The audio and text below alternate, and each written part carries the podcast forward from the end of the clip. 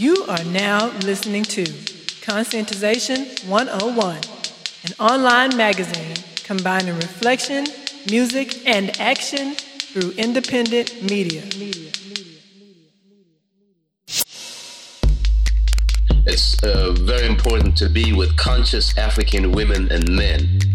And I'm very excited to see Conscientization 101, to see Sister Zari there and the brother James, and uh, to see that you have started an organization to conscientize the world, especially African people, about what's really going on in this world. Conscientization 101.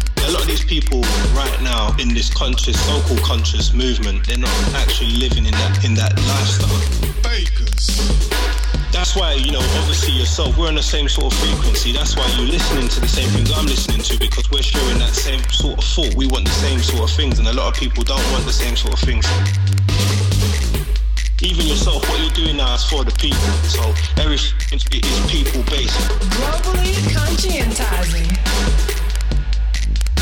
Making me proud of what um this kind of connection here is that you know when no matter what is said, no matter what is done, um you, you leave that you leave listening to our music with a feeling. The same way we're gonna leave this conversation with a feeling. And um that is the most important thing for, for I and I the, the vibe and the energy and the feeling that you leave with because you might not remember every lyric, but you're gonna remember the feeling. So um, that's that's that's that's really important, and that's what I'm getting from what you're doing, doing, doing, doing.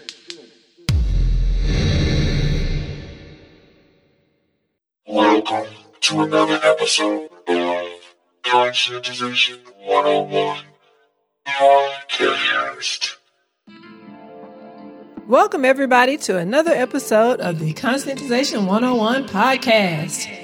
I am your host for this episode, Zari Sundiata, and I am managing editor of Conscientization101.com. And we continue our Ideal Praxis series with the conclusion of Dr. Marimba Ani's digitally remastered presentation of her African critically acclaimed book, Yurugu, an African centered critique of European cultural thought and behavior. As we discussed on our previous episode, we created this Ideal Praxis series as an extension of our Conscientization 101 produced tracks from our free gift musical commentaries, which feature Dr. Marimba Ani, Dr. Amos Wilson, and Dr. John Henrik Clarke. These episodes have been produced to preserve these critical insights and analysis in the wake of an increasingly restrictive and control YouTube and just anything in general, any media in general, really. So, in this conclusion, Mama Ani will be discussing the following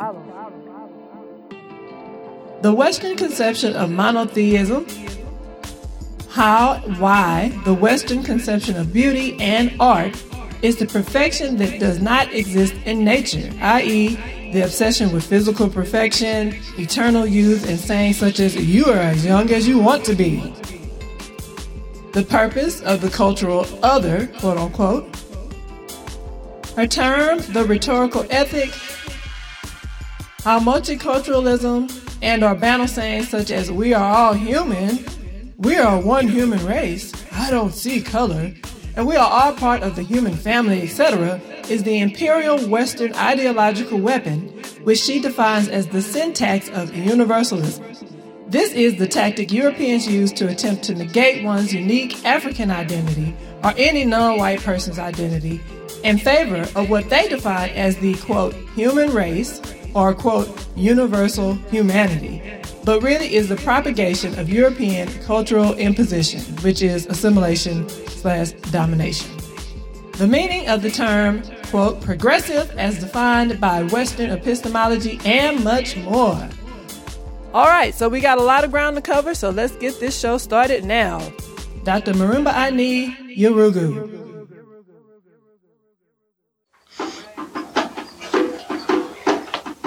Now, what happens is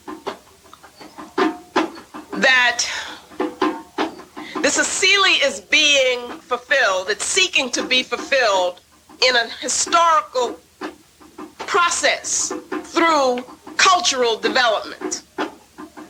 And one of the things that's very necessary is a national consciousness. That is the development of a European national consciousness. And at different periods in their development, there were different institutions which kind of come to the foreground. All of them have the same purpose, but there are different ones that are focused at different times. Okay, one of the first, the way I see it, is the academy, as Plato defined it, that helped to create a model for um, the the emerging European national consciousness because that wouldn't come to totally be until a, a, later period. But this was this was setting things in place. But then there are other institutions. At another point, the church becomes one of the main institutions within which that national consciousness is developed. Then you have um, industrial uh, uh, capitalist order, which becomes that. You have scientism as they define it, which becomes that. Um, now you you have this world order that they're talking about in terms of the European um, community. What is it? The uh, European something community. Economic. Economic community. Um, what EEC? That's it.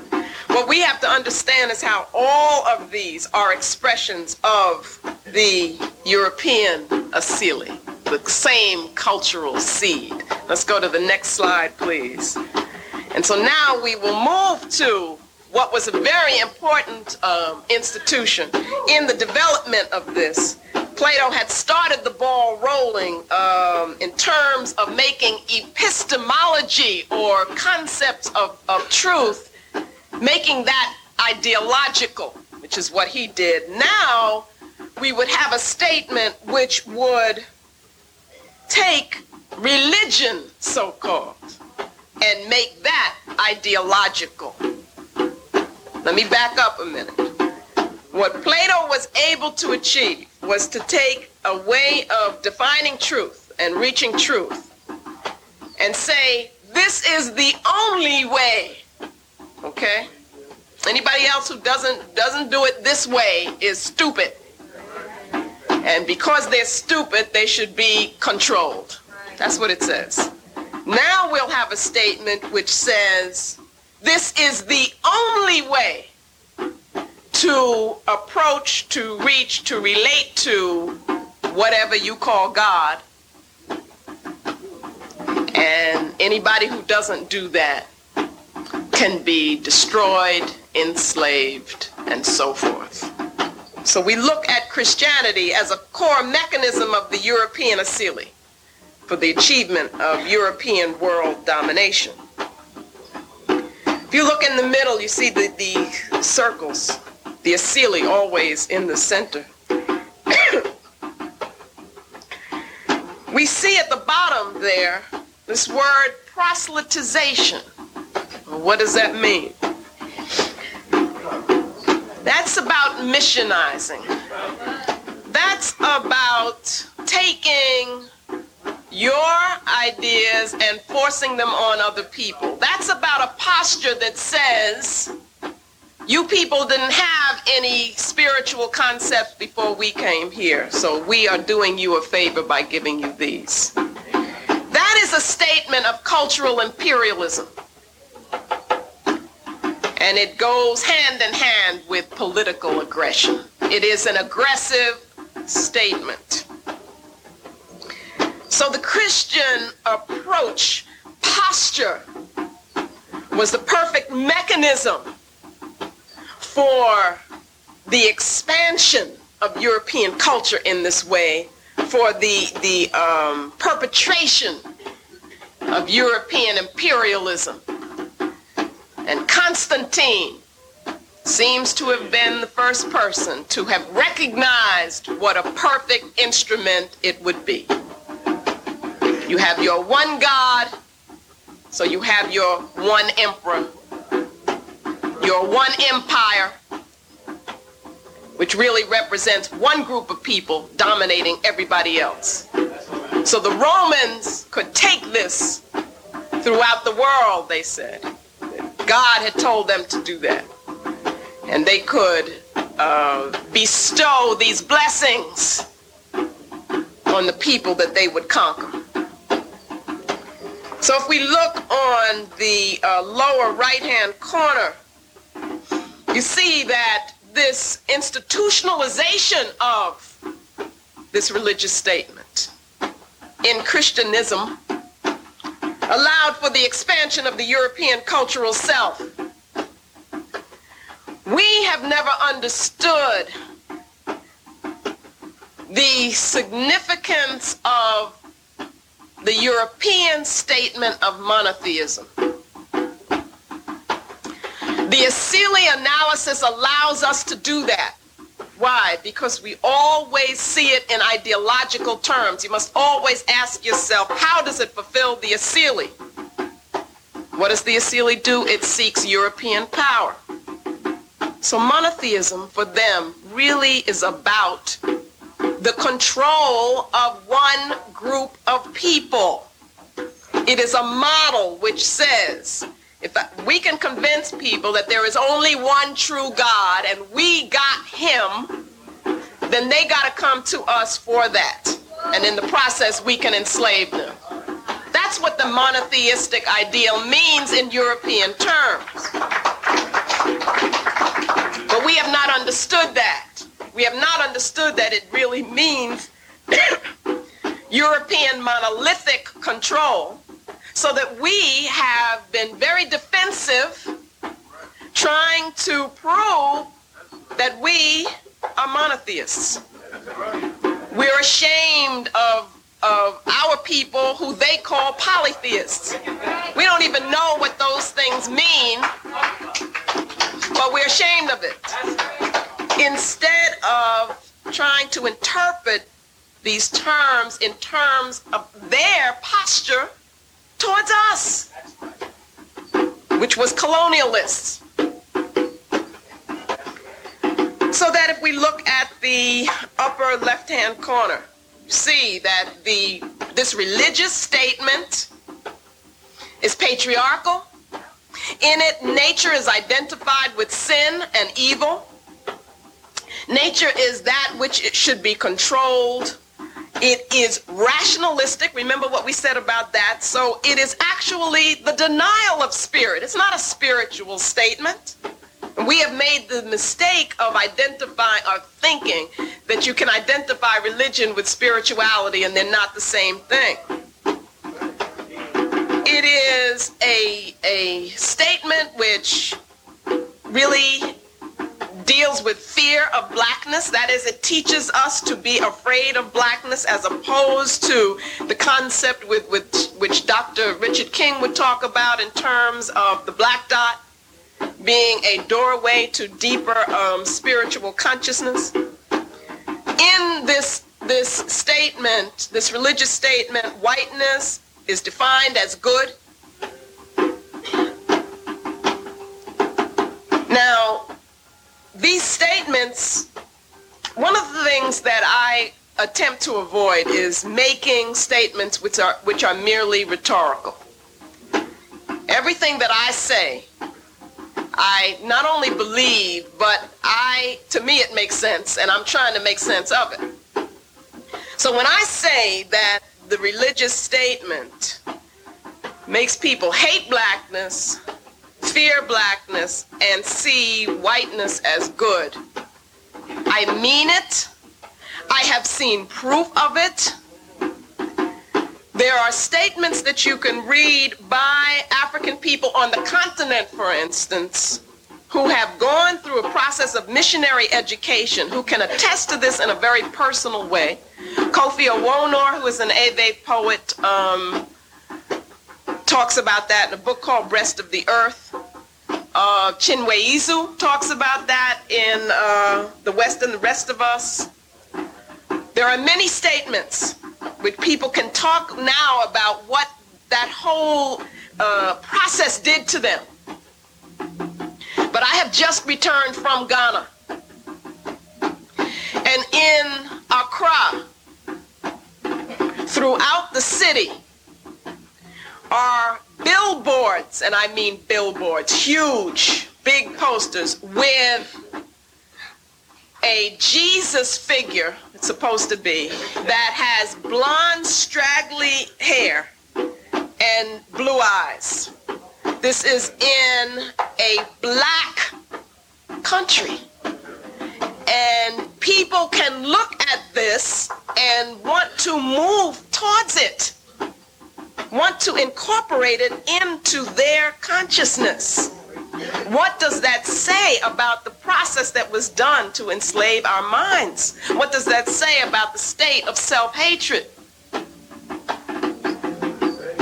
Women commonly, commonly, this not exceptionally, commonly in Ghana, I understand also in Nigeria, also in Senegal, seen it in Senegal,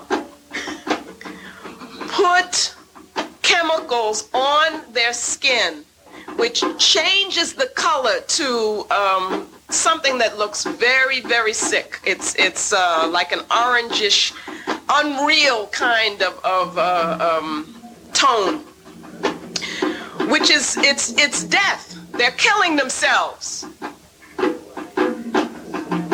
Um, the process, besides making them lighter, artificially lighter, thins the skin because what you're really doing is taking the melanin out of your skin. And so, in terms of surgery, if you should ever need it, it can't be performed because the skin can't take sutures. So that when I talk about what this process has done and what it means and what it implies, you see, for our self concept, I'm not exaggerating when I say these things. When I talk about the, the proselytization or the missionizing, you see, which is really bringing in a culture and imposing a culture, there are probably, I, I would, I'm sure that there are more missionaries right now today in Ghana than there were in the, what, 1500s. More. Churches are everywhere all different kinds of churches. Yet it is very difficult to find um, a temple, a shrine, in which you could study, participate, learn about the, the traditional ancestral spiritual concepts in that country. That's the reality today. You understand? So then if we go to the lower left-hand corner, we will see that what this institution did was to allow the European to identify who they were and who the other was, who the enemy was. How did it do that? Very simply. They were the Christians. Everybody else was the, the heathen the heathen is, is he and she who can be exploited, can be dominated, and can be destroyed. And so you have a pope who says, go throughout the world and reduce all infidels to servitude. And that has been the role of the Christian church in terms of the European asili, and we've got to understand it. Let's move then to another area. Let's see how this um, expresses itself through their concepts of beauty, through their concepts of art. Art for them becomes the perfection that does not exist in nature. For African people, we are using artistic expression to um, make connections, to express our connectedness to a, a sacred realm.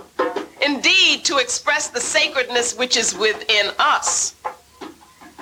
For Europeans, nature represents disorder.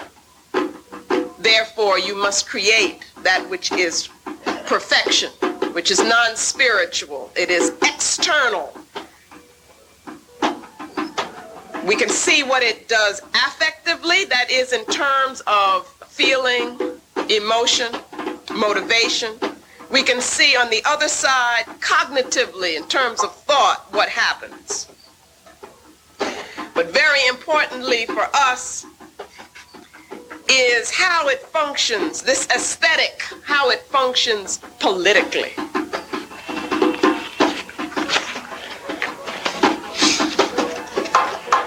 See if I can read that for people who cannot see the board.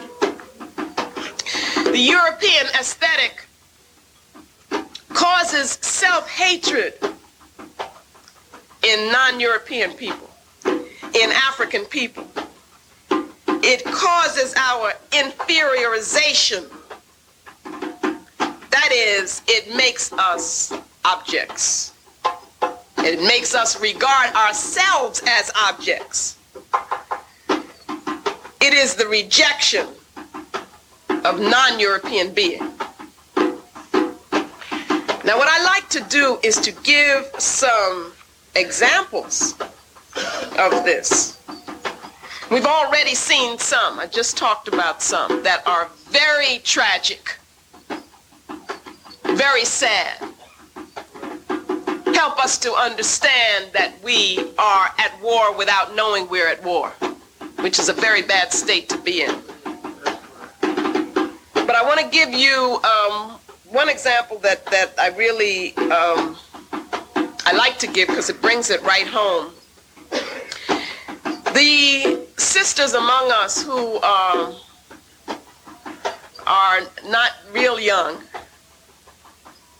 may have had the experience of going to ballet classes when they were young. How many people here had to go to ballet when you were young? Put your hands up high. Thank you very much. Okay, you will be able to identify and understand this. So we're going to share this with the brothers and with those sisters fortunate enough not to have had to, had that experience. You stand in the studio and the teacher comes around as you are standing next to these bars that they have. So somebody from the community tell me what is it that the teacher does? Yes. The teacher comes to you and pushes you in.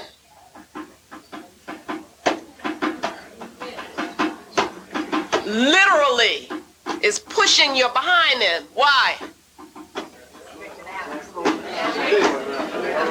She says it's too big. Too big for what? There is supposed to be this ideal form that is right for doing that form of dance. We, as African women, are not built correctly to do this form of dance. So these, usually it's little girls when you're doing this. You're usually young. So you're having this experience of somebody telling you that you, you're not built right. And then you try to walk around, you know, with this pushing your behind in.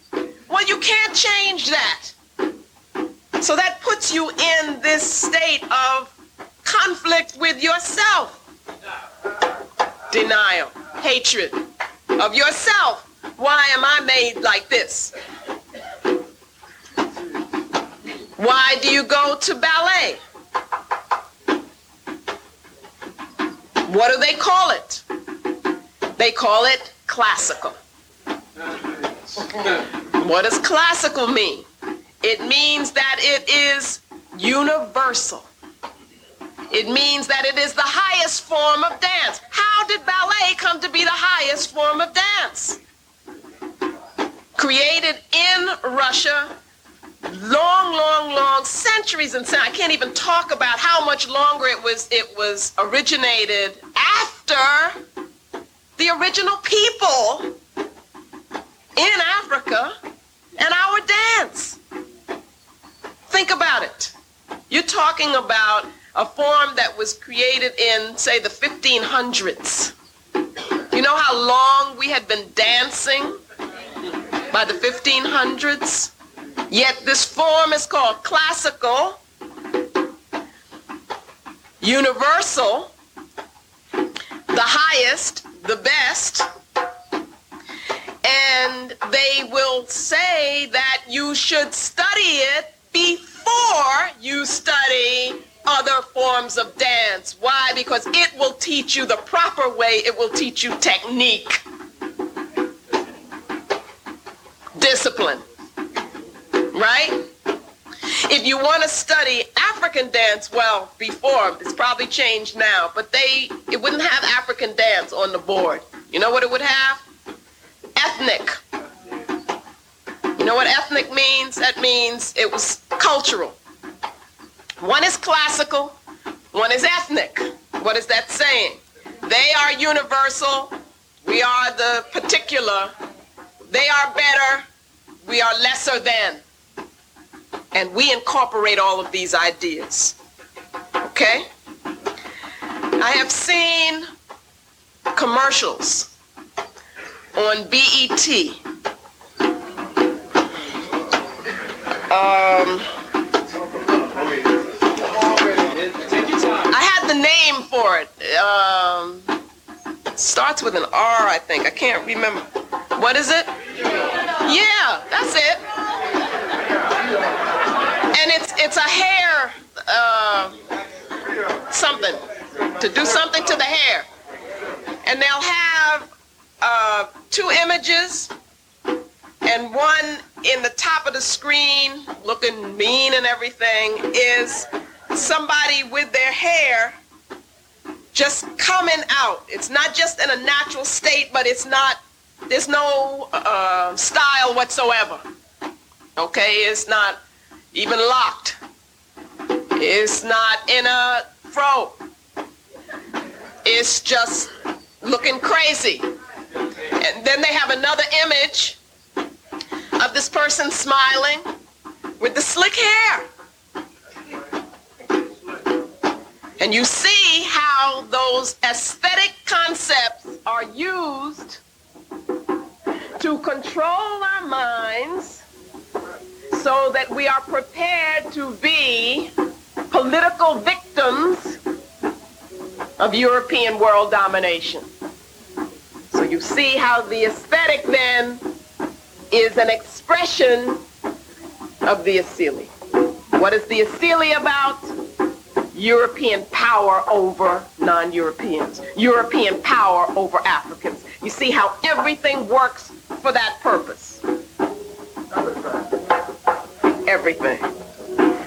Let's go to the next slide. And here we see how important is this concept of self-image and what happens so that the world can be prepared for their power so that the definitions can can be um, set up in such a way as to facilitate their power over others.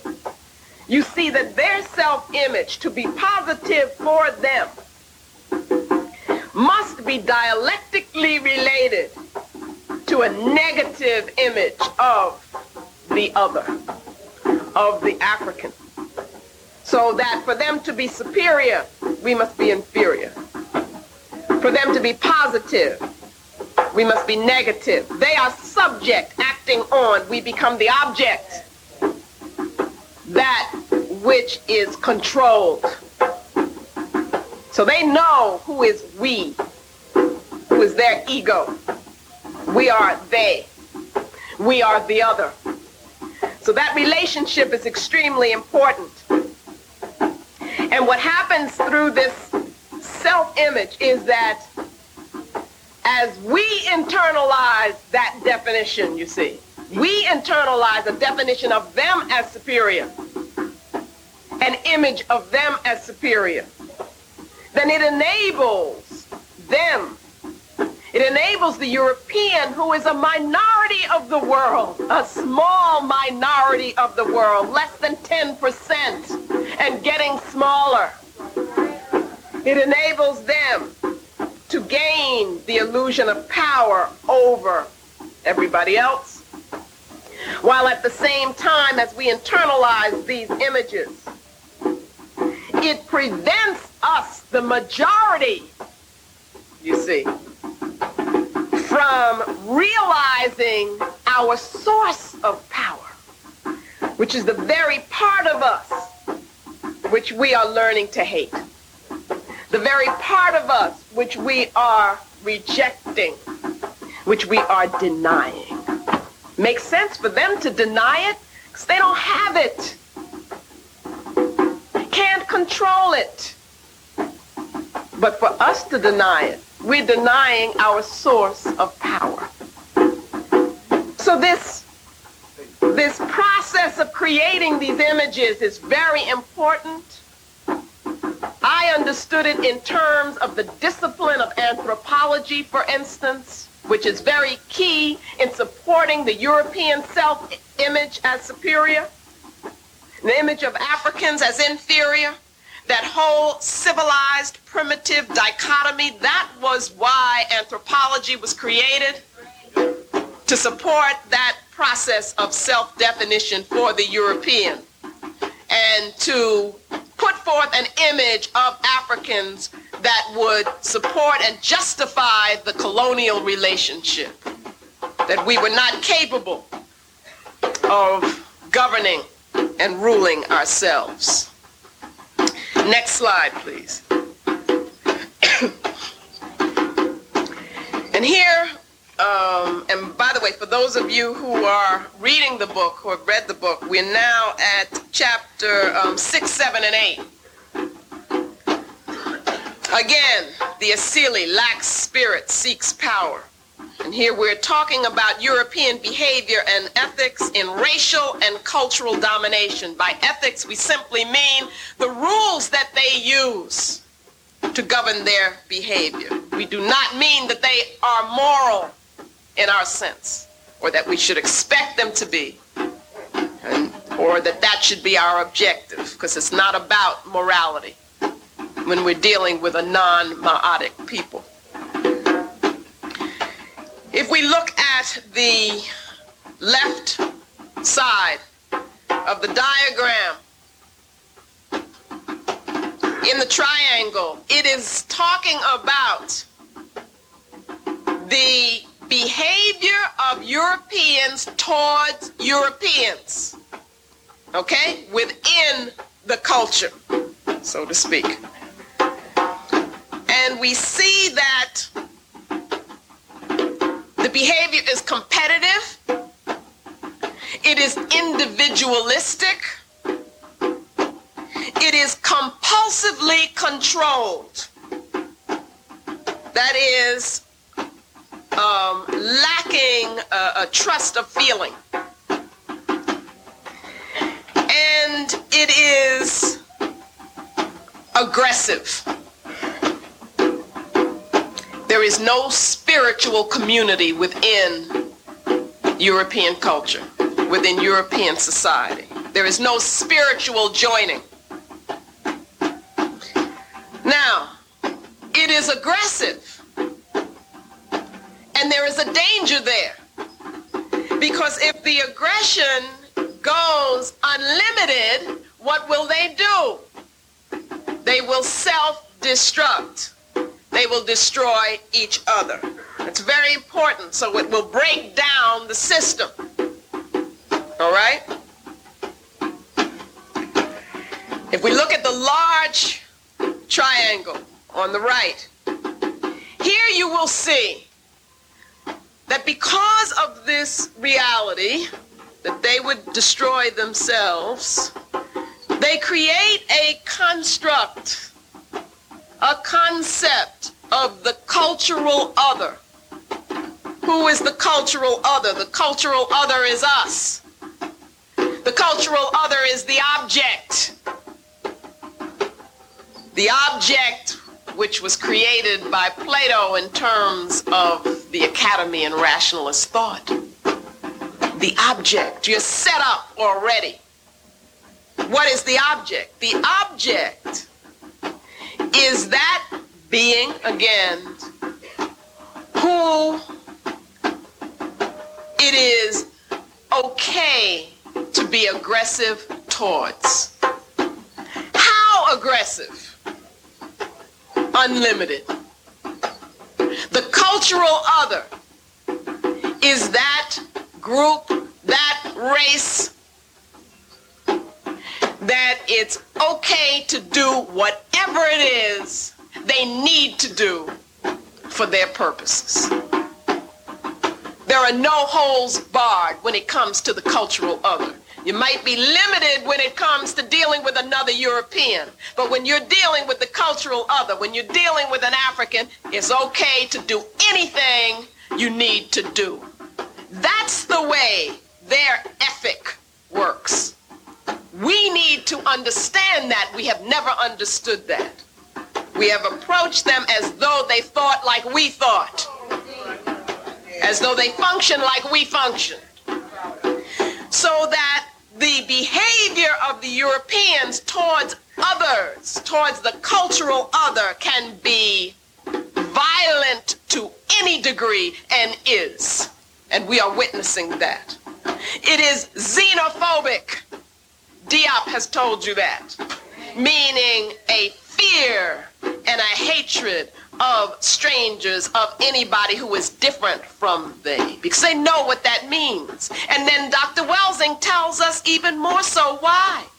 Because of the threat, because of their own survival, because they are this tiny minority of the world. The cultural other can be exploited to any degree, can be destroyed, should be dominated. And so their behavior towards others is genocidal. And we need to understand that. We're still thinking like, oh, they wouldn't do that. Instead of interpreting everything that they do in terms of their asili. And what is the nature of the, uh, their asili? It's for ultimate control, world domination, European power over other. Now, what happens to us? We don't use that analysis to interpret their words.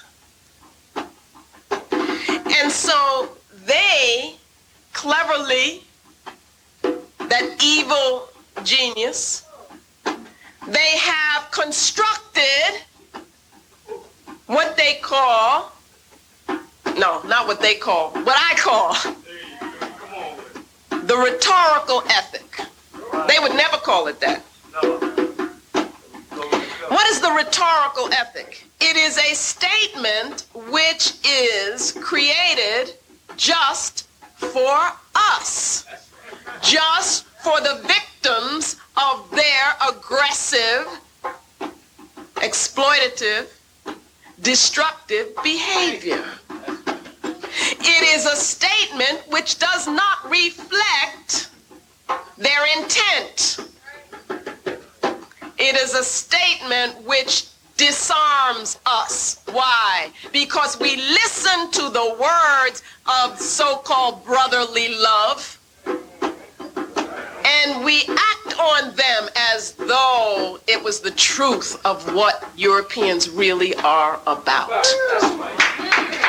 That is the role of the missionary, the missionary who softens us up you see, and breaks our will because it, on the one hand, they come in talking about love, and at the same time, on the other hand, they are tearing down our culture and the very thing that would give us the strength to resist.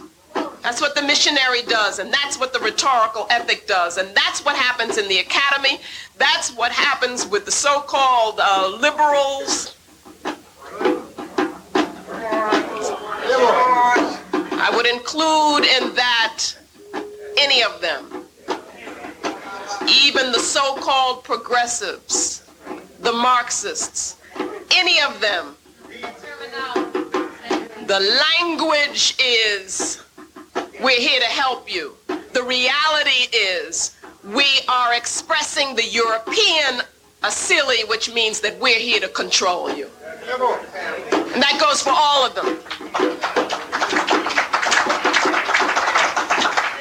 So the indigenous people here were quite correct. White man really does speak with forked tongue.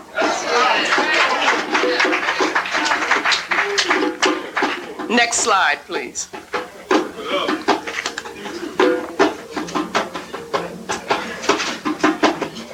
For those of you who are in the back, I don't know if you can see the, the slides.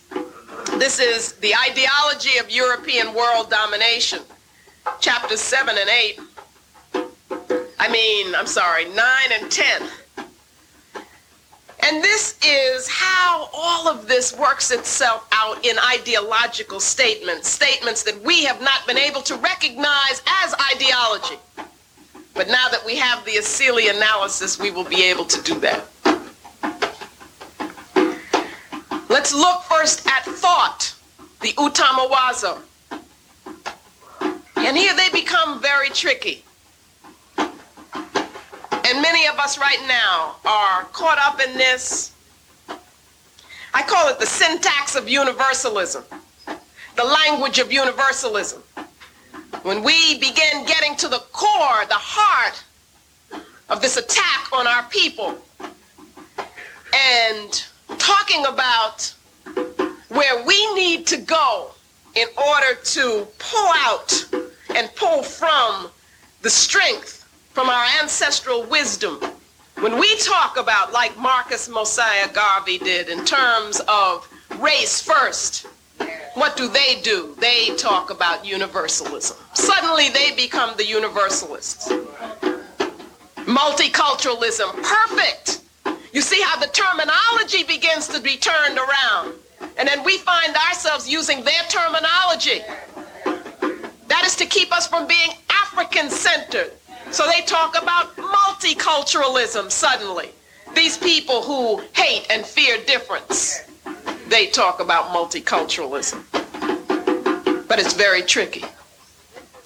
You see, because we want to be the universalists, the humanitarians, and we will say, I'm just human, and we're all human. And that is to do away with difference the best of them, that you think is the best of them, will talk to you about one culture, about doing away with difference. And you know what that means in their terms and translated, interpreted in terms of their Asili? It means European world domination. That's what it means. Universalism translates into the ideological doctrine of European superiority, which is another way of saying white supremacism. It is imperialistic, absolute, absolutistic, and monolithic. Just when we, like we were talking about that concept of monotheism, interpreted in terms of the Asili. So what we need to do is no matter what they say, whatever language they use, always look at it in terms of the Asili. How does it work to fulfill the Asili? And then we will understand, no, no, no, we don't want to be universal, we want to be African. If other people can deal with that, can relate to that, if that can help them, fine. But our purpose has got to be to avenge the spirits of our ancestors.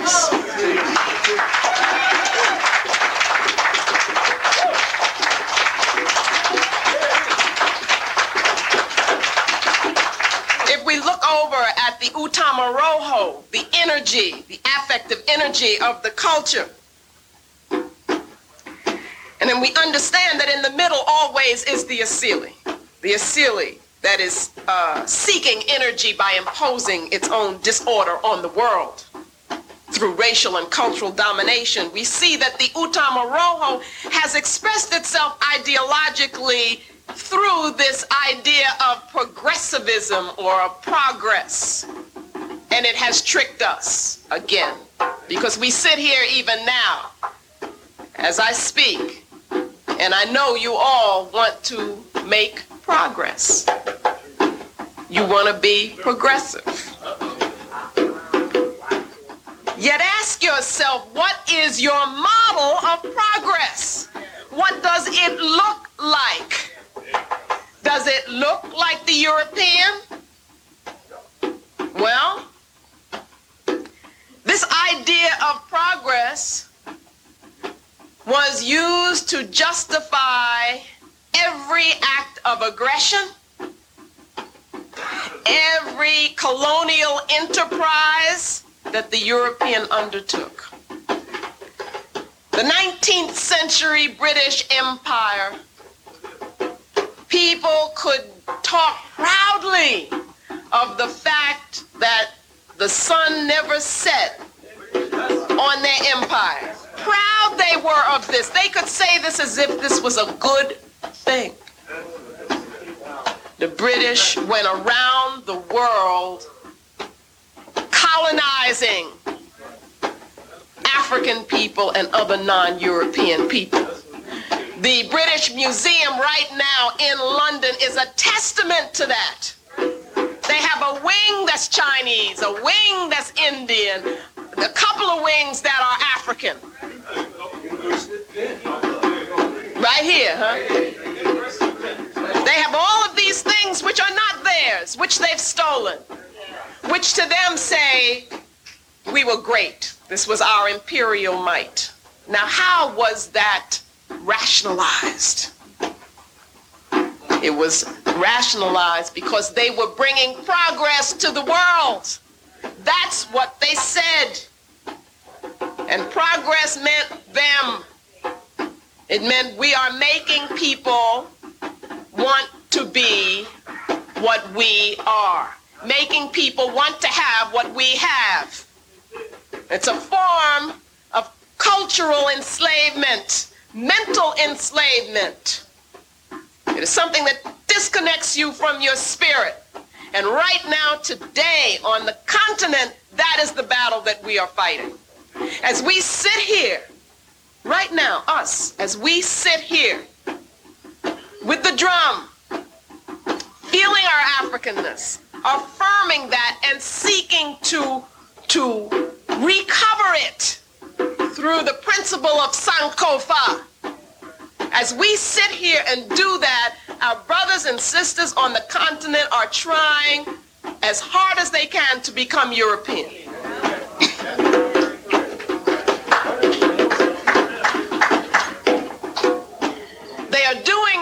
Because they see Europe as representing civilization and the pinnacle of, of morality, of intelligence, of everything that is good.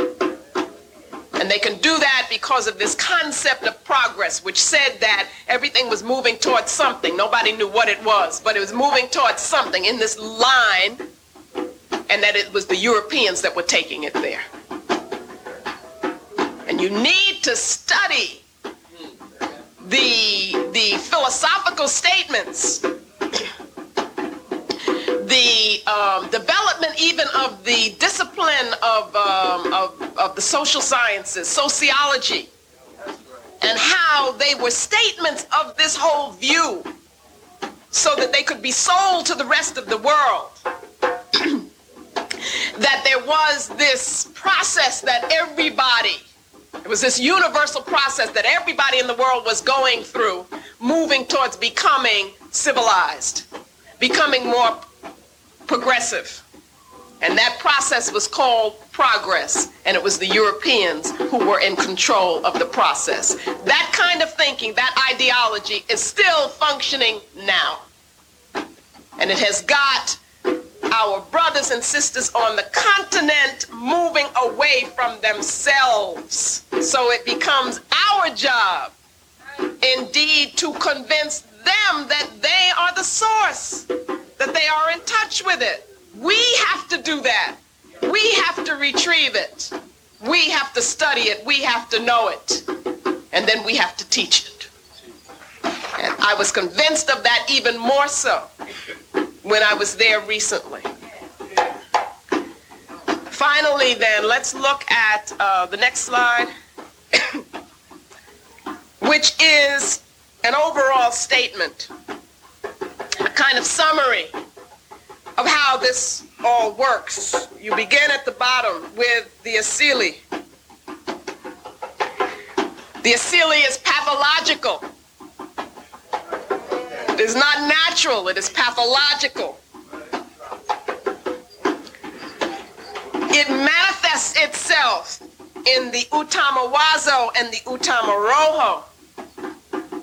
The Asili reorders the universe through the thought process, the Utamawazo, and is then justified or reinforced by the energy, the Utamaroho the Utamawazo, the cognitive manifestation of the Asili, the Utamaroho, the affective energy of the Asili. They are mutually supportive. They are the Asili. Don't think of them as separate. They then give birth to these various forms and institutions in the society. So you have institutionalized religion or Christianism which is anti nature.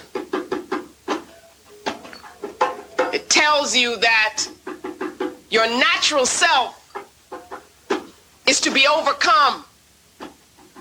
Think about it. It tells you that you were born in sin. That's a very deep concept. The African concept is that you are born divine. Every African child is sacred because they were born in this sacred universe by the Creator. And each and every one of us becomes an expression of that divine creative principle. That's the African conception. But in this conception, you are always trying to overcome and deny that which is natural in you and you are always trying to to apologize for the fact that you were born. I was in the marketplace in Accra. Christianity is very, very heavy in Ghana. And I came to one of the stalls um, which had books. It had a lot of Christian books, and I asked the sister about them. I just wanted to get into a discussion with her. She said she was Christian. And I said, What does that mean? She, you know, didn't know how to answer that. I said, Why are you a Christian? And after I finally got her to see that that was a question, that was a valid question, she said, now, you know, I don't want to step on anybody's toes. I'm going to tell you exactly what she said. I'm just doing this to, to, to be accurate. She said, I have learned to accept Jesus who will help me because I am as a filthy rag. Those were her words, which shows you what it was that whatever religion it was that she thought she had, that's what it was doing to her mind. Now, just put that in cultural terms. You will understand the function of that institution within Europe. In terms of ideology and values, you can see materialism, white supremacy, the denial of spirit or the devaluation of spirit. Money becomes a symbol of value. The aesthetic is artificial, non spiritual, white. The self image is as controlling nature being uh, threatened by nature. So you have to control it as superior, rational, white. The image of others is in, as inferior. They are natural, which is bad. We are natural, which is bad. As object, irrational, and black. The other is black. The intracultural behavior, there is no concept of a cosmic self. So you have the isolated individual ego, which fights other isolated individual egos. And here we, as African people, a spiritual people, adopt this concept of individualism and wonder why we're going crazy. Wonder why there's violence in our communities. And so behavior towards others is non-human, is genocidal and imperialistic. All of this reinforces the Asili. An Asili which, lacking in spirit, seeks power to fill the void. And this we have called the tangle of European cultural pathology, which creates the system of European world domination, a system of death without rebirth based on destruction. The question becomes if they destroy themselves, what will happen to us in the process? That is a question that we have to address. An important prior question. This system has power where does it get its power from? Let's look at the next slide. Let's begin again with the Asili at the top and then move towards the right. The Asili needs power, so it creates an Utamawazo, which is the way Europeans are taught to think. It defines the universe for the use of European power over other. They then create the system or the process of objectification. And they do that by denying spirit and degrading nature. Institutions which are based on that utamawazo, that concept of thought, of truth. And in those institutions, we are taught, that is, African people are taught. The rest of us are taught to think according to their rules. And so we become educated in their truth. And the result is that African people then define themselves, we define ourselves as inferior objects of European domination as we are trained to accept the system of global white supremacy as truth. Let's look again at the top, at the Asili which is the origin. It needs power. You move to the left, so it seeks to fulfill itself. And then we have the Platonic discovery of how you could use a concept of truth and make it an ideology by saying it's the only way to know, the only way to approach reality. A concept which looks like them. And so he established the academy. The academy based on the concept and process of objectification, based on a tyranny of rationalism or control. And what happened in that academy? It was a training ground and continues to be a training ground for those who are supposed to dominate, they are taught to dominate. At the same time, those who are to be dominated are taught to be dominated. They are taught to be ruled.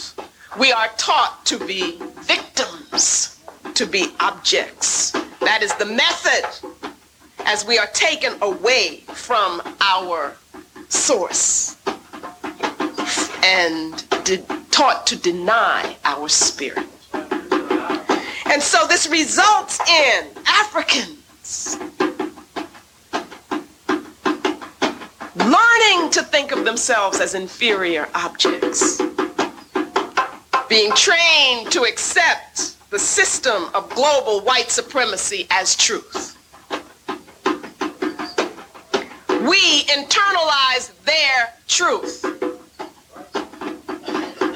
in the academy, in nursery schools, in elementary school, through the TV, wherever. We tell their story for them. This is the process of the colonization of the African mind. It is the process of mental slavery and how that comes to be. You can only be a slave if there is a master. So this is the process by which the master is created and thereby the slave. Question. Where does the system get its power from? Who can tell me the answer? Us. It gets its power from us. We give up our power. How? As we accept their definition of truth and reality. That's how it works. What do we have to do to break that power? Redefine. Come back home. Do Sankofa. The next one.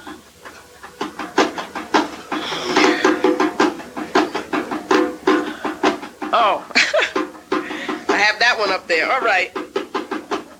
What that one is about, you can't see it too clearly, but that is about um, what happens, you see. I really wanted to do another one first, but let's do that one. Now, suppose we focus on the European.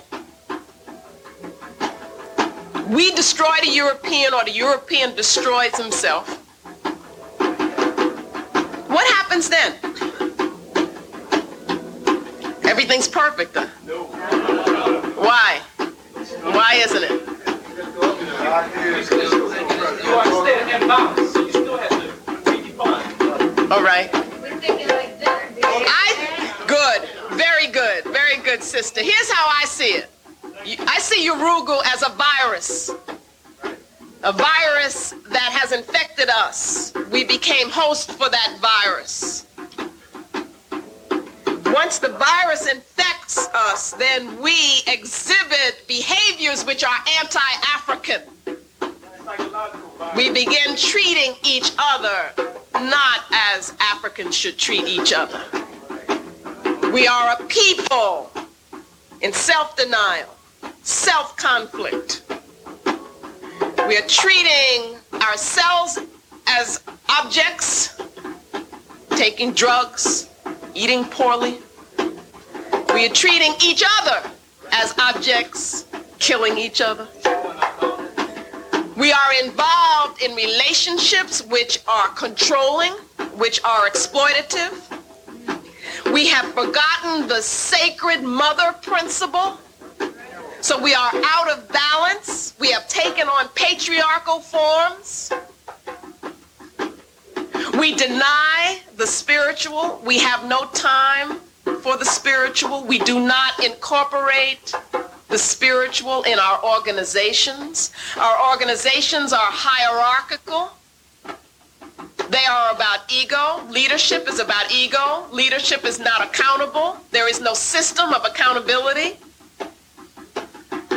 We believe only in an academic concept of truth and think that our children's learning takes place in school. So our children are taken away from us.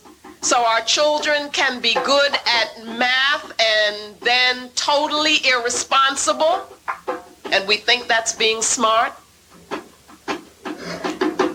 We do all of these things because the virus is in us.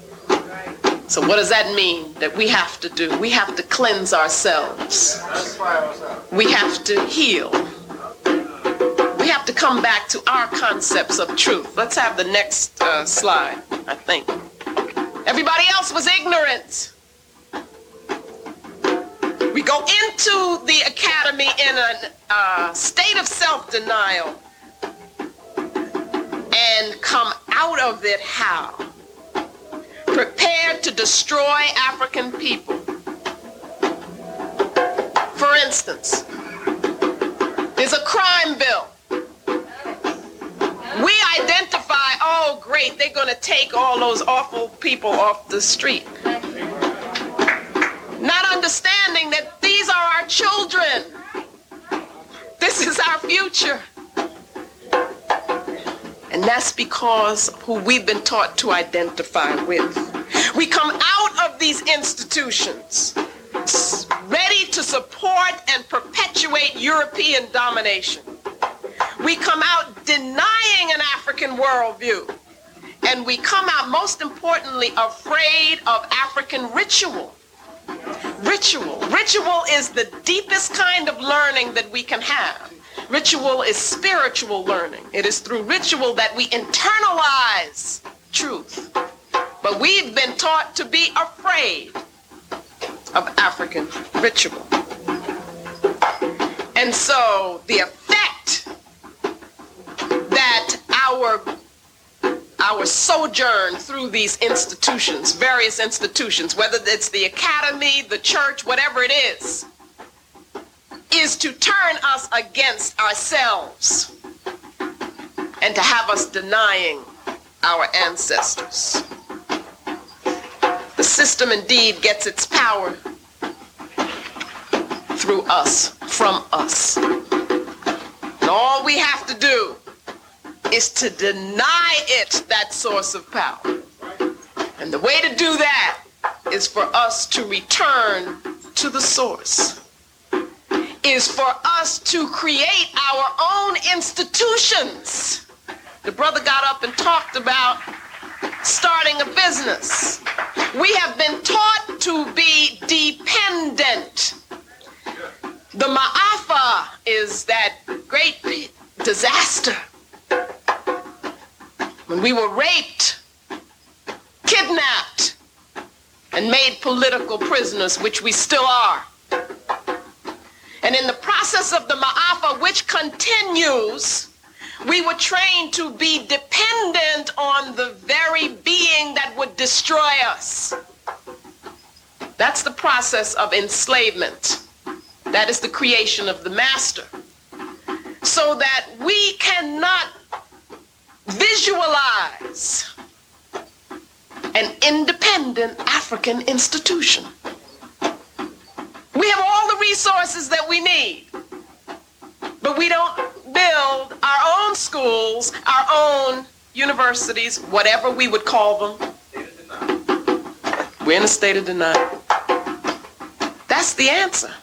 We've got to get back that kind of belief in self. Can I have the next slide, please?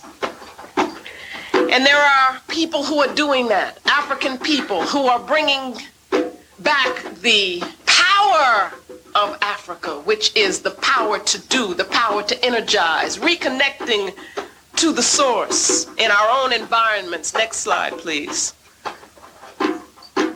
We are doing them by creating our own places of study with our own objectives and goals in environments which feed us and nurture our spirits.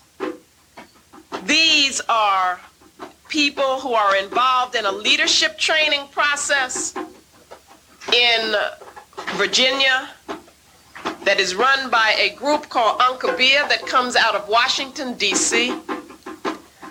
The brother Agyei Akoto has written a book called Nation Building, which every African people, person should read. And that is about creating our own environments based on our own concepts, which affirm who we are, which allow us to use our own resources for ourselves, our own energies for ourselves. Next slide, please. And in these environments, we not only think together, discuss together, but we actually build together. How many people here have actually participated in the act of building a building? Not very many. And if you have, sister, that's good.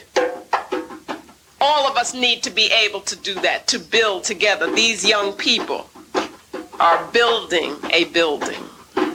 Next slide, please. And so we participate with the symbols that connect us to our source, the sacred stools, and we honor our sacred ancestors. And we use their energy to continue to build. And our young people as you see the sister there grows up in this. Imagine how affirming that is for her. Next slide. And we have we wear clothing that is actually made by us. You see a camp here heritage village encampment where young people make their own clothing, do their own dances, dance to their own rhythm, to the rhythm of their people. If you grow up in that, you have a very different concept than most of us have now. You don't want to put chemicals on your skin, or your hair for that matter. You don't want to imitate another person's way of thinking.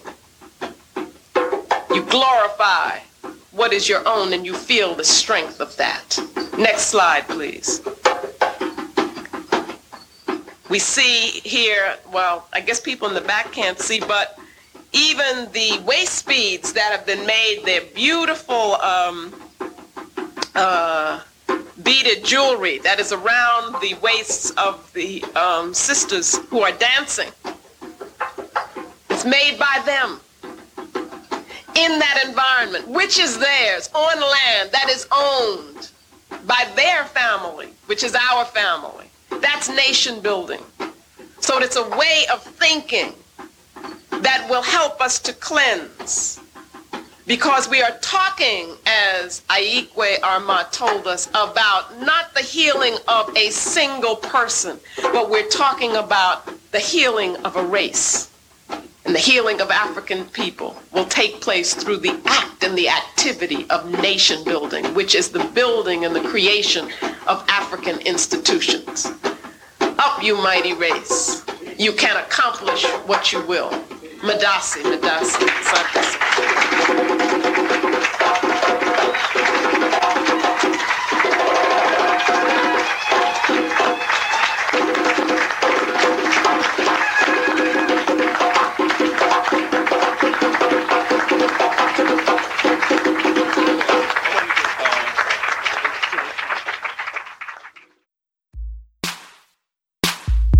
Sankofa. Sankofa.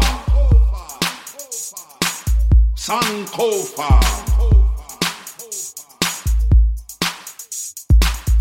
History calls us to remember, to understand where we are going, where we are from. History is made by what we do and say. History is made each and every day for men and women who have done their best. History it is that put them to the test. And those who write their own history will be better able to control their destiny.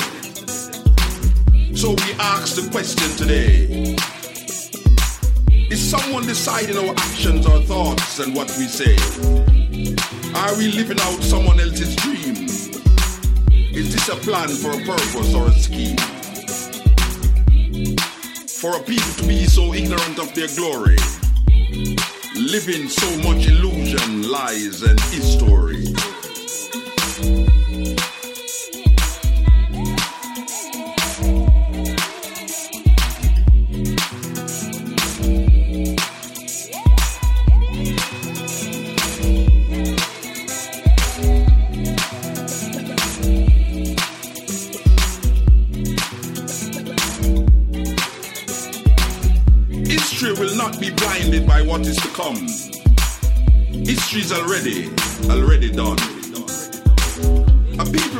Knowledge of their history might end up repeating slavery.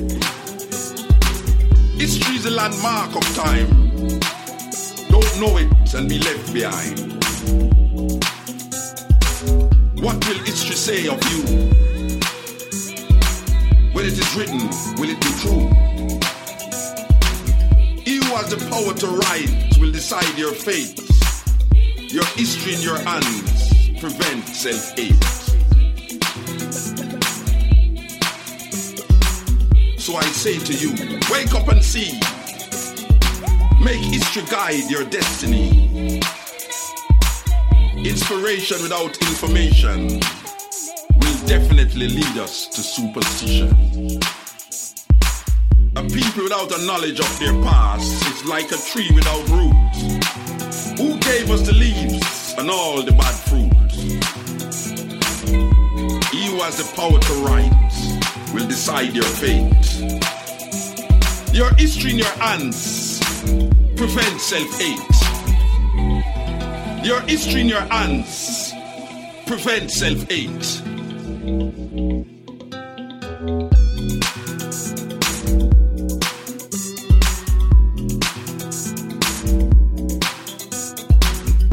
Sankofa. Sankofa. Sankofa.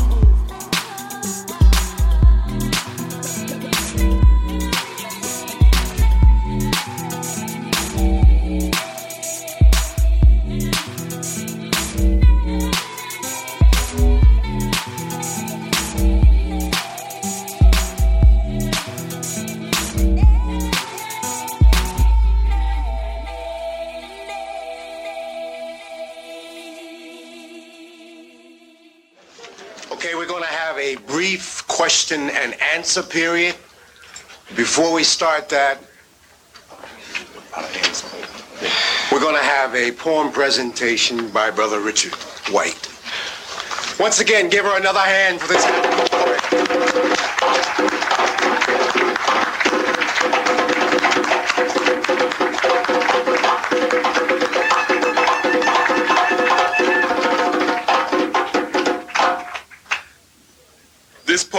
by Amos. The battle must be joined. No nation, no civilization have come to the fore without new organization, without thinking new thoughts, without working, without actually doing, without being willing to take a chance. A willingness to risk all without a willingness to go against overwhelming odds, without a determination to be the best, to be superior, without a desire to determine its destiny and that of others, without a willingness to fight, to shed blood, to risk defeat, the battle must be joined. It must be fought, being a battle of mind, mind wars of spirit, of will, of butts of iron and steel, shell and bomb, of tank and plane, of rockets and satellite, star wars, of technology, of information. The battle must be fought. The cutlet throw down the chip now knock from the belt Bu- bully's shoulder, the line stepped over the clash and clang of sword, curses of men, mounds of pain. The battle must be joined. Fought in the streets from door to door, in the schoolroom, in the boardroom, in the bedroom, in the war room, hand to hand combat must commence. The battle must ultimately be won in the field. It matters not if you're erratically delineated the subtleties and the nuances of racism and racial dis- discrimination, if you can del- delicately dissect with a master surgeon skill the anatomy of race and the body of politics, if you can tease out the intense thread, if you can paint the most beautiful dreams on canvas or write the greatest vision of parchment, or ride in your time machine and visit ancient African kingdoms, cities, and empires, or feel the pain and degradation of slavery, or celebrate all we have given to the world, or point out with great explanation the white devil. Still, the challenge must be taken up. Fire must fight fire. Institution, traditions, habits, hopes must be uprooted, raised, and put to the torch. no stone left unturned, and institutions, traditions, habits, hopes must be restored, rekindled, or rebuilt anew. Bricks stacked in place. So, new songs must be sung. New voices must carry the tune. New feats must march to the new drum beats. New hands, new banners, and standard raised. These songs must be your songs. The voices, your voices. The feet, your feet. The hands must be the ones at the end of your arms. The soul unsold to the devil must be your soul. A new world must be created. Make it your world, a mandala.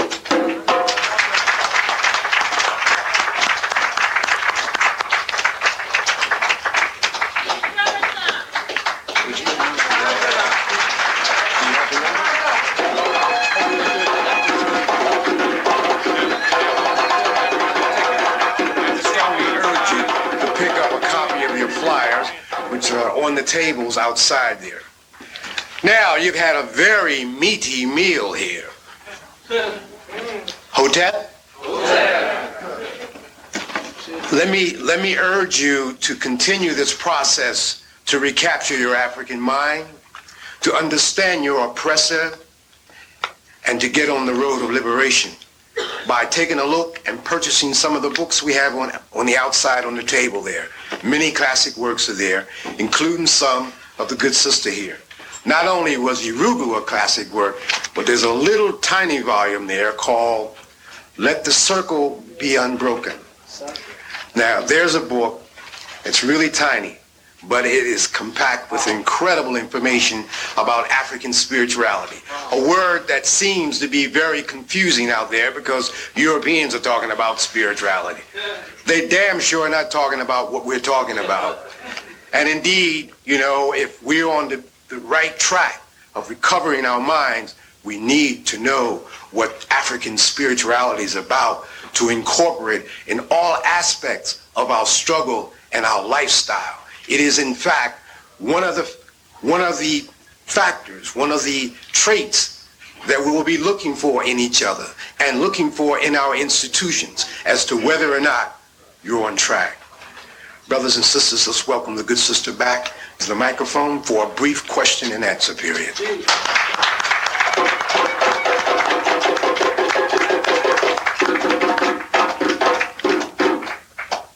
Now this will only be for 15 minutes. Oh, what's that? Your question and answer. Um,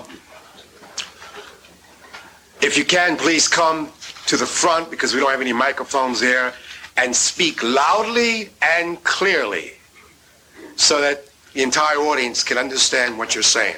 Thank you. Um, there's a brother, he wanted his book signed. Going back, don't go anywhere. I'll do it as soon as the questions come. Okay? You want to recognize people?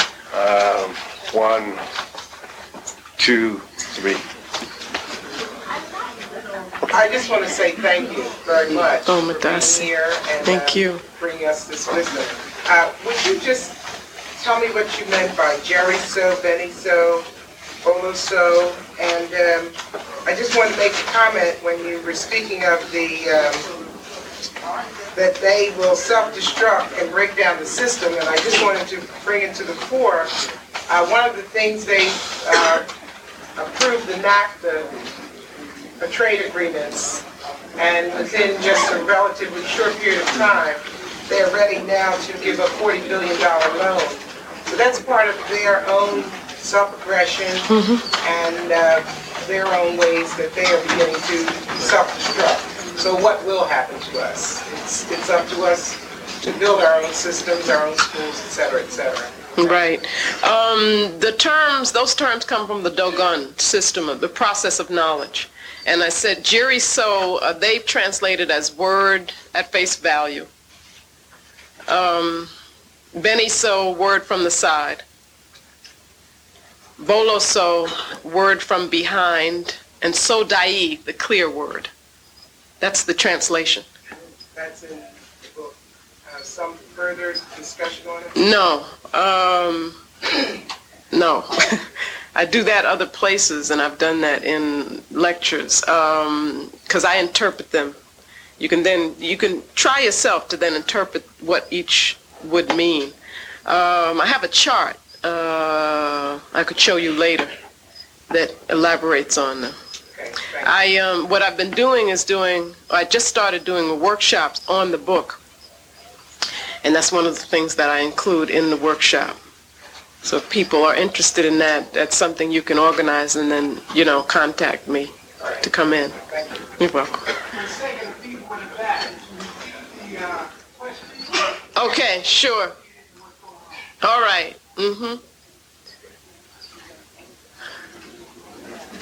Can, can the people who have questions move to the center, and then that way, or stand up at least so that we can hear you? Then we'll move you in order. We'll start here um, and go back if everybody's okay. We'll do this guys. Yeah, question. Yeah. Um, uh, everyone else with questions, please come to the center here so we can have it organized. Um, it, we won't be able to go on too long because I also want to leave time for people to um, to sign people's books. I know people want that, and then I have to leave. I have to catch a train. Who says what's natural and or what's African? How is that determined? How do they know? Okay. What authority? Um, it certainly is not an authority in the sense of of, uh, of a hierarchy. Um, it's part of a process of us retrieving, studying, um, and looking for. I'll tell you what I've done. Looking for the common principles that are found in um, the various expressions of African culture, um, African institutions, and African spiritual systems. Because one of the things that you'll find is that while there are different um, languages and the um, spiritual entities, for instance, will be given different names, you find the common principles in all African spiritual systems. Um, the ancestors, the universe as a spiritual whole, the things that I was talking about, they're all there in all African systems, in all of the culture. Now, um, there certainly are the instances of the denial of those things, um, which are, you know, atypical behavior, which always makes for our destruction. For instance, the um, selling of other Africans, or even the enslavement of other Africans. And we need to see that as, um, as anti-African behavior, you know, African anti-African behavior. I'm referring to the phenomena of I'm more African than you are. Ah, um, you know what I believe? I don't even use the term um, African American, for instance. Uh, to me, that's a contradiction in terms. And I see it as the Asili manifests itself in us. Um, there is a saying which a brother very close to me um, was the first to say it to me. Then it's been said, I think, in the book recently, um, Chester Higgins' book, but um, that Africa is born in me. And so we ourselves become manifestations of that Asili. What happens is that um, that African Asili manifests itself in different ways, but the core, the seed, is always consistent, is always there. Just like the Europeans is always consistent, ours is always consistent too, but it takes different forms. So that we are all in, we as African people are all living in a state of contradiction. All of us. We are all in a transitional process all of us so that i never want to stand up and and and sound like i'm being judgmental about what some african people are doing as though i myself you know are at a, a different place. I am at a different place but i'm not at the same place as somebody else is at. You know there's work that we all are involved in a process together. So that that doesn't make any sense. And I think even the brothers and sisters on the continent are uh, I just came back from Panafest, which was a, a, a conference over there, and there was this feeling of the recognition of the special place that we have as diasporic Africans, Africans, you know, born here, um, in in the whole movement to reclaim African civilization, as opposed to that view of, well, they're the real Africans, you know, and we aren't. So, um, uh, you know, your question is a good one, but it is it's not like there's any easy answer. It's that the answer is in the process itself, and the process is that is that return to self that we all have to be involved in. Your response, Mr. Cook. Okay. Thank you. Brother Burton? in one of the temples over in Egypt, in one of the temples in Egypt, there is a uh, expression, man, know thyself. Right. Know thyself. Mm-hmm. So uh, most of the uh, improvement will have to come from us ourselves. Right. Absolutely. Um, the the uh, comment was the uh, inscription on the temple in uh, Kemet, um, "Know thyself." That that comes from us. Um, and and what is meant by that is that we are a microcosm of the of the universe. That the principles of the universe exist in us. So that in studying ourselves and knowing ourselves, we come to know the universe. And the same is true as we uh, study the universe, we are coming to know ourselves. And that's what, what that's about. It's about the connectedness again. We have only time for maybe two more questions. It's nine, ten. Uh, I want to make a comment as well as a, a question. You mentioned about nation building. Yes. Okay, I'm in agreement with that. Yes. I think a lot of us uh, agree with that. Too. Yes. But I also believe that it takes a great deal of money to establish programs and projects that would benefit us. Mm-hmm. Now, Mm-hmm. I also believe that we have uh, a number of African Americans who do have the means to do that, Mm-hmm. but they may be afraid to because now I'm going to ask a question.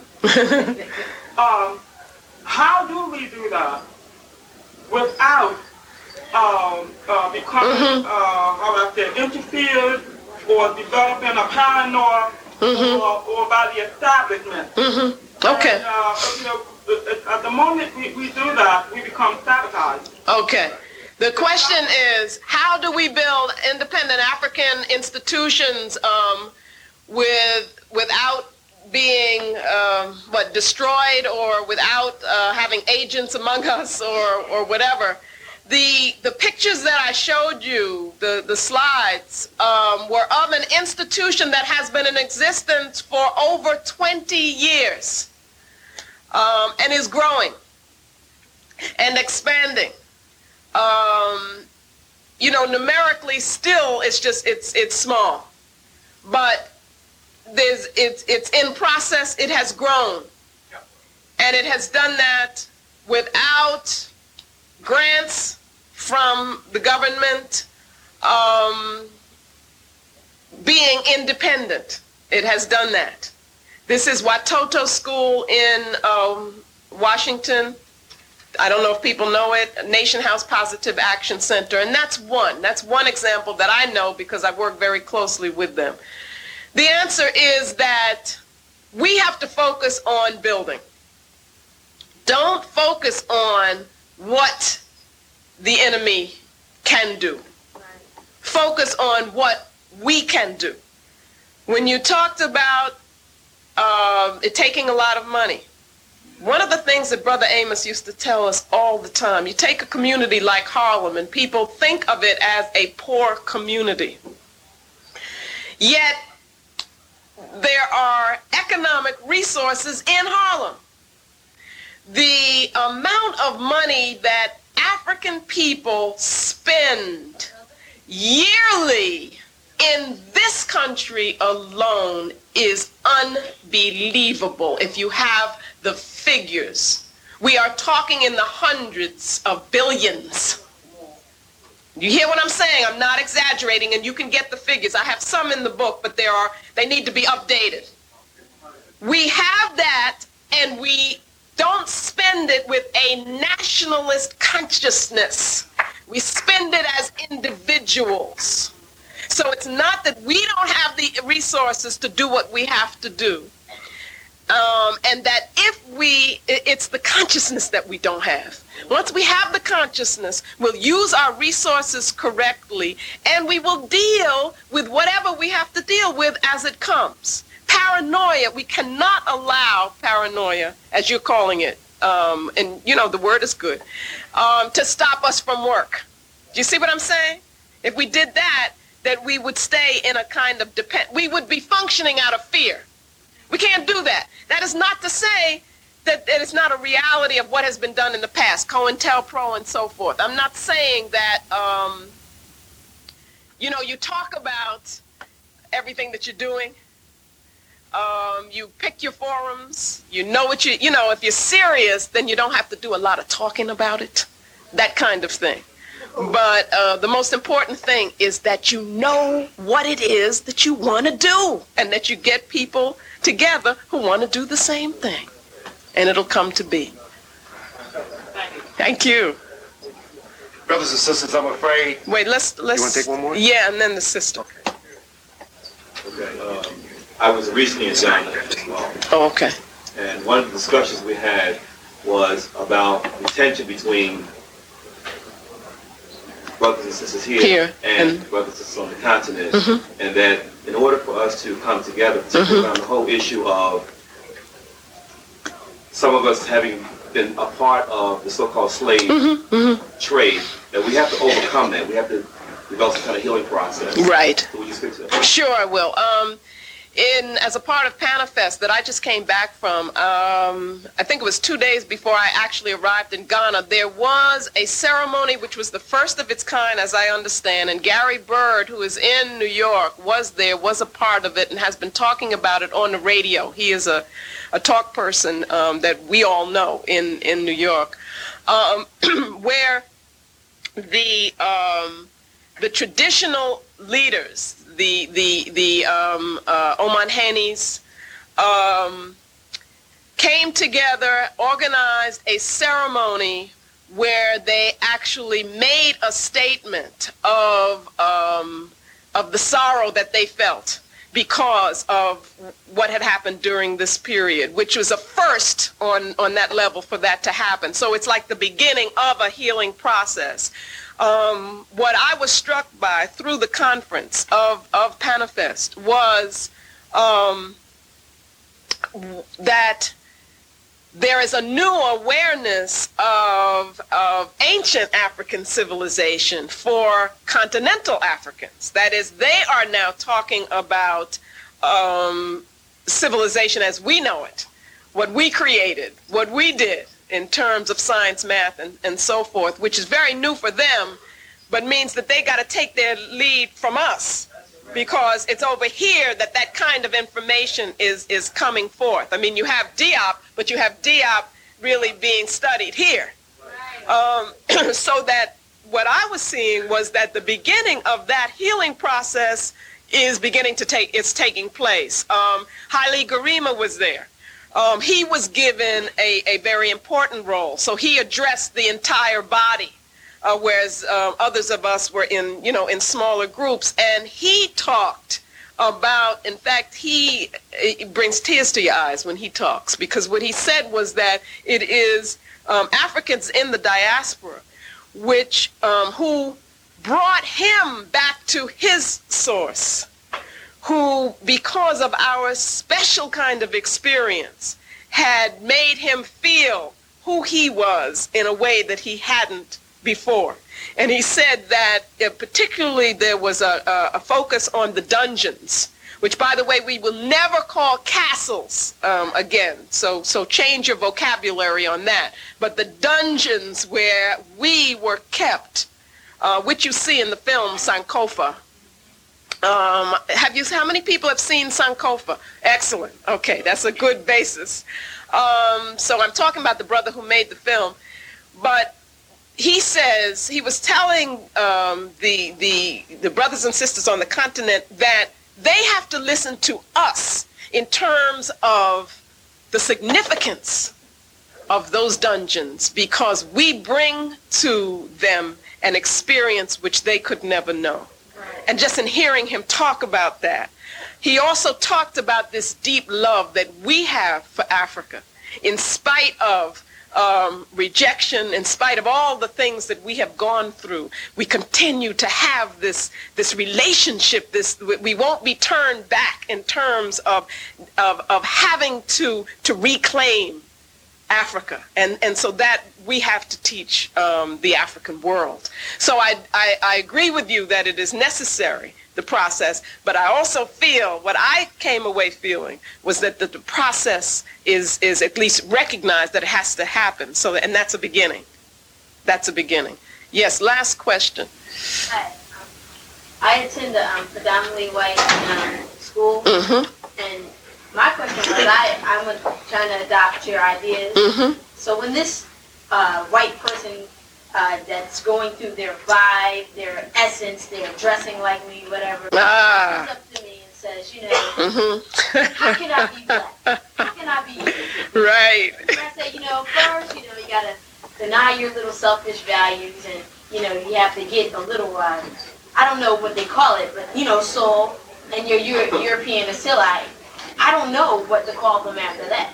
You know? Okay. Um, the question is, when this European comes to her and says, "How can I be black?" What does she say? The answer is, you never ever try to tell them how to do that, ever. Okay. That posture towards you is a posture of um, superiority.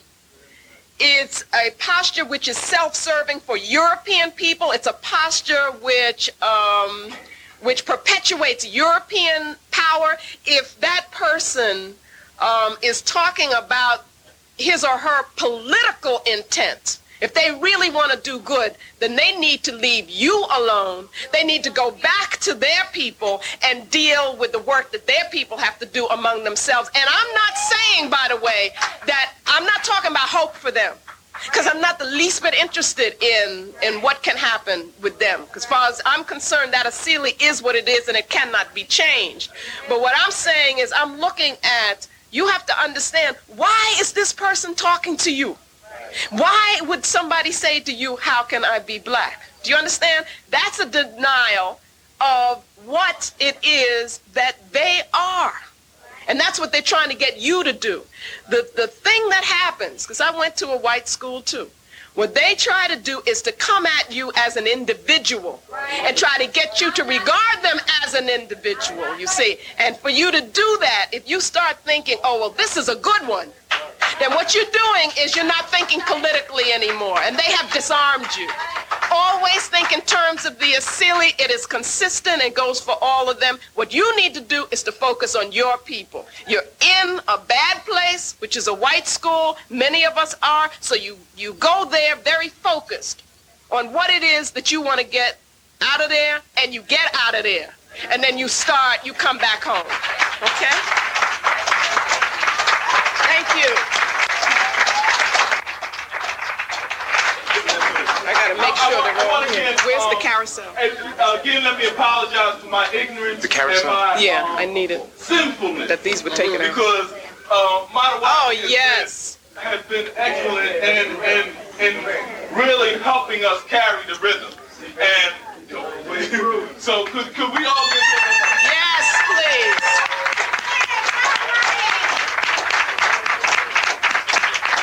Okay, I need to see it. I want to see it, actually. Uh, yes, and I want to give a special Madasi, uh, Sante Sana, to the brother. The, the drum is always the most important thing that we can have, and it always helps me. And I meant to do that, and I thank you so much.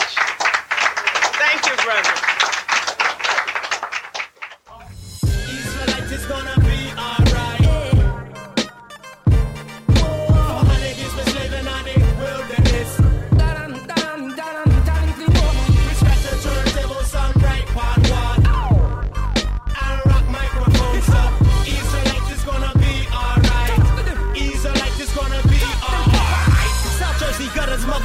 American me. No, I ain't stutter, though I speak broken English I teach. Yeah, we got issues, cracks and pistols, blood spilling the street. Black babies suffer from a diet of hate over beats. Teachers and preachers, politicians, musicians for gain. Making a killing by concealing the cause of my pain. Radio stations making mountains of money to place. Rich corporations, advertisements in front of my face. These corporations never come to my hood to get the bird's eye view of how the shit ain't good. They just position products to exploit the black dollar. And our blatant lack of knowledge of our vast spending power. Cowards never think to spend a cent in the bricks. As long as niggas keep spending dough on frivolous shit, we get a million life size Hennessy scripts. Thanks to mainstream media for selling them shit. Israelites is gonna be alright. Israelites is gonna be alright. 400 years been slaving on the wilderness. Searching to find some peace and rest. We scratch the turntable, some bright part one. Spin pon them back and rock microphone. So Israelites is gonna be alright. Israelites is gonna be alright. Hey, hey, hey, hey, hey. Fi make you know this ain't blood working in my vein. It's in a you. What me divide and conquer. Them use pun we yo, yo, yo, yo. Scramble for hip hop 1880 conference of Berlin. Scramble for Africa and all her resources again. From the shit that they did to us then. That's why we suffer. Ignorance is the wickedest sin. We send our babies to the same institutions that slaved us for education on the world from their conqueror's view. The textbooks are damn near 30 years old that they gave us. The teachers unions try to tell you I'm bonkers. It's true. Black educators, lawyers, doctors, and rappers alike who getting money and positions of power and fame. Don't try to separate yourself from Israel in the plight by looking down on the less fortunate with disdain. Israelites is gonna. Is gonna be alright. 400 years been slaving on the wilderness, searching to find some peace and rest. Scratch the turntable, some bright part one. Spin pon them back and rock microphone. So Israelites is gonna be alright. Israelites is gonna be alright. This Eurocentric supremacist system based on oppression, politics, race, and crackertalism. It shapes the people into groups and classes so the masses won't rise up against their asses. Thus, black people think that when they seek social mobilization and move from poor to middle class, they've obtained some salvation. Your three degrees and your PhDs won't change the fact to them you a nigga. Do the knowledge, shit through the eyes of Caucasians who ain't even 15% the world's population. If not for white supremacy, they face annihilation. Thus, the need to subjugate and oppress the darker nations. But all white people ain't evil, they all ain't racist. Just don't ask them for reparations. My friends are not racist. Bet they ass us never say shit about the clear channel playlist, and I fight for reparations. So, Israelites is gonna be alright. Israelites is gonna be alright.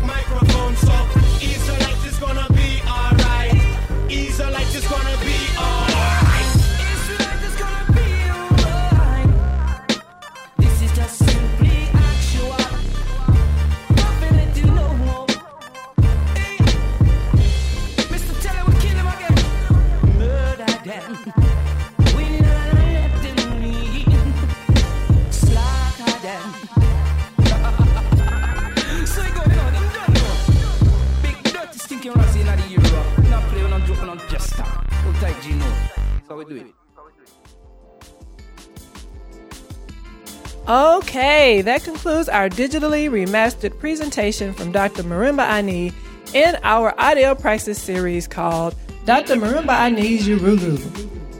This episode has featured music from Conscientization 101, Decolonize This, Properly Defining Settlers, Part 1, from our musical commentaries collection. Mutabaruka, History from his album Life and Lessons. And Wise Intelligent, Israelite, This Uprising 05 from his album Blessed Be the Poor. Links to featured music are in our show notes. We also included links to Dr. Marimba Ani Yurugu and her other book, Let the Circle Be Unbroken, in the show notes. So that is it for this episode. And don't forget when you visit us at conscientization101.com or c101magazine.com, sign up to our mailing list for exclusive information and downloads. And visit our store where you can download our free gift today. Hear all our tracks before we air them on our audio praxis series and pick up an unabridged interview or two, and pick up a few musical commentaries and a shirt. Why not? Support 100% independent media so we can continue to learn from each other. And also, don't forget to check us out on Twitter at Conscien1. That is C O N S C I E N and the number one. On Facebook at Conscientization 101 and Instagram at C101 Editors. Thanks again for listening. We will be back in two weeks with Dr. Amos Wilson in our Ideal Praxis series. We are out.